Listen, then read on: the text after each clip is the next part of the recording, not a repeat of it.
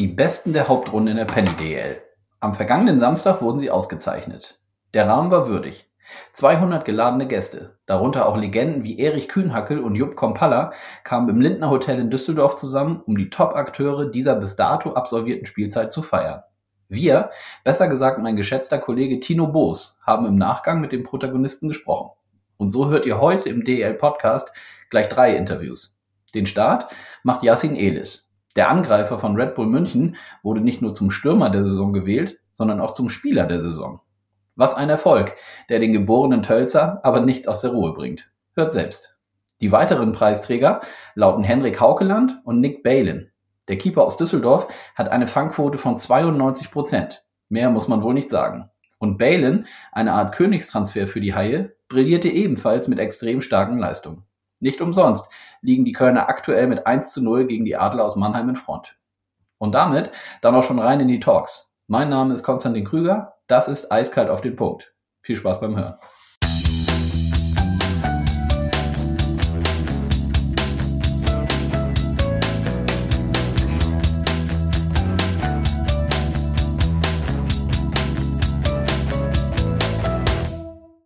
Yassin, eine gute Stunde nach der Preisverleihung. Wie fühlst du dich jetzt?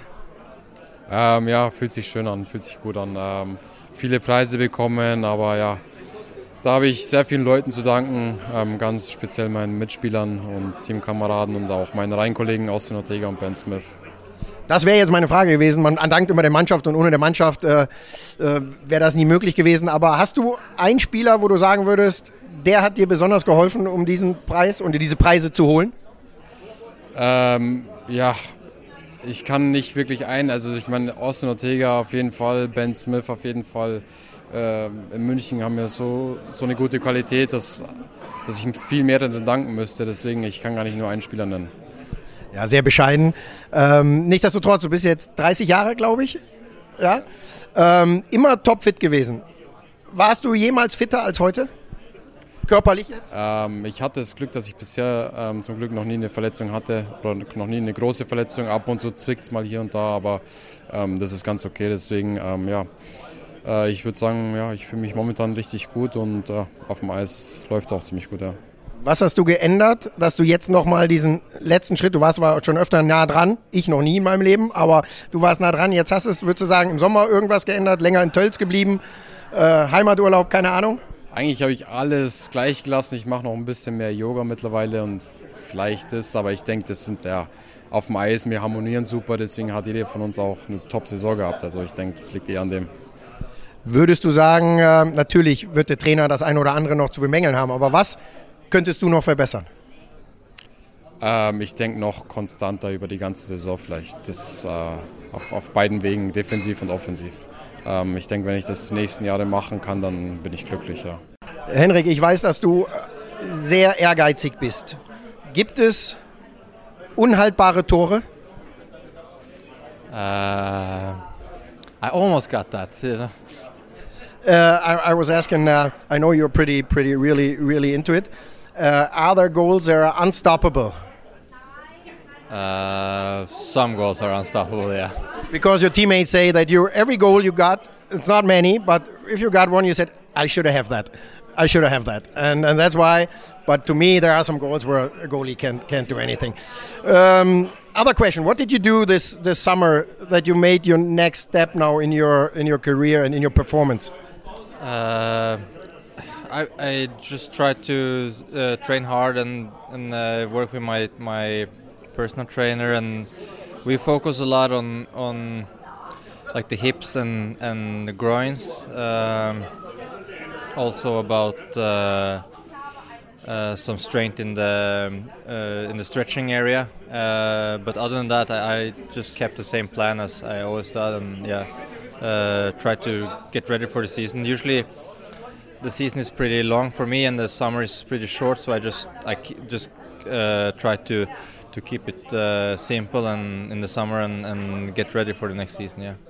Uh, also for the for our young players and kids, um, you said your season is pretty long, so you prefer to play or to practice. And when you practice, is it always 100 110 percent, or you would say I'm focused on the games? No, practice is. I think practice is really important. Uh, uh, that's that's where you uh, where you feel comfortable in in games. If you're comfortable in practice and and know what to do, then games are no different for you. Then you go, out and you do uh, what you what you know and uh, you're comfortable with with uh, your performance, and then the games is is, uh, is easier.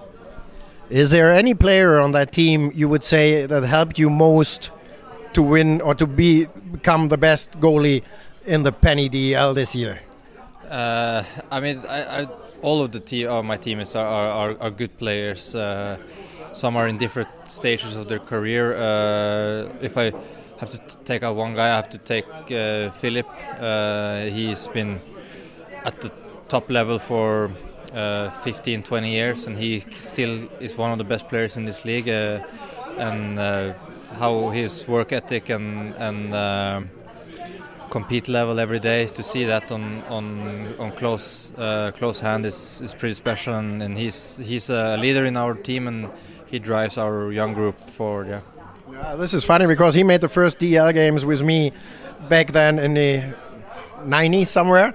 And uh, he had a hard time, but he never had much to do with, with defensive play, and that's why I thought maybe McRae because these guys are blocking so many shots that that's, that's helping you out, uh, anyways. But this is this is really interesting.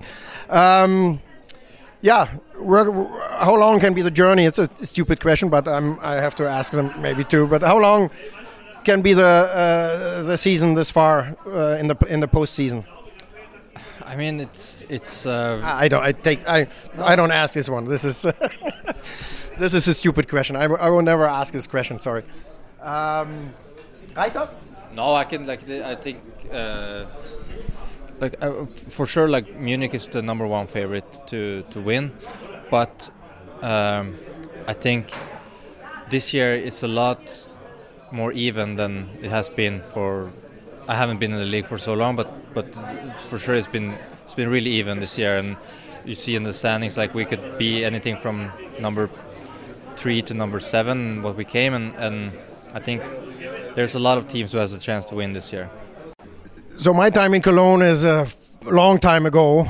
Uh, what do you say about the city as a as a hockey town? Is it still a hockey town, or would you say it's uh, compared to the other stations pretty pretty common?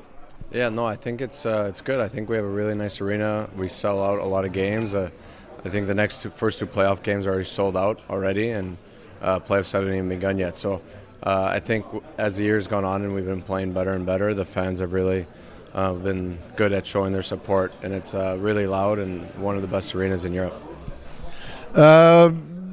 biggest differences between the KHL and the DEL so far? Uh, I think there's a lot more five-on-five goal scoring in this league as compared to Russia, where there was more just special teams and packing in defensively. So I think there's a little bit more room for creativity here, five-on-five, which I'm happy about. Yeah, it's interesting. You usually think uh, you know, Russian players creative and uh, and so on. Um, yeah, now you come to me. It looks like you starting rolling right before the playoffs as as a team. Uh, you know the special playoff situation with Cologne Mannheim games? Uh, I don't know if there's anything I don't special that I don't know about, but uh, I think as a team we've been playing really well the last 25 games. We have the second most points as any team in the last 25 games. So, as you said, we're hitting our stride at the right time and uh, hopefully keep that going here in the playoffs against them. Eiskalt auf den Punkt ist der offizielle DEL-Podcast und eine Produktion der Deutschen Eishockey-Liga.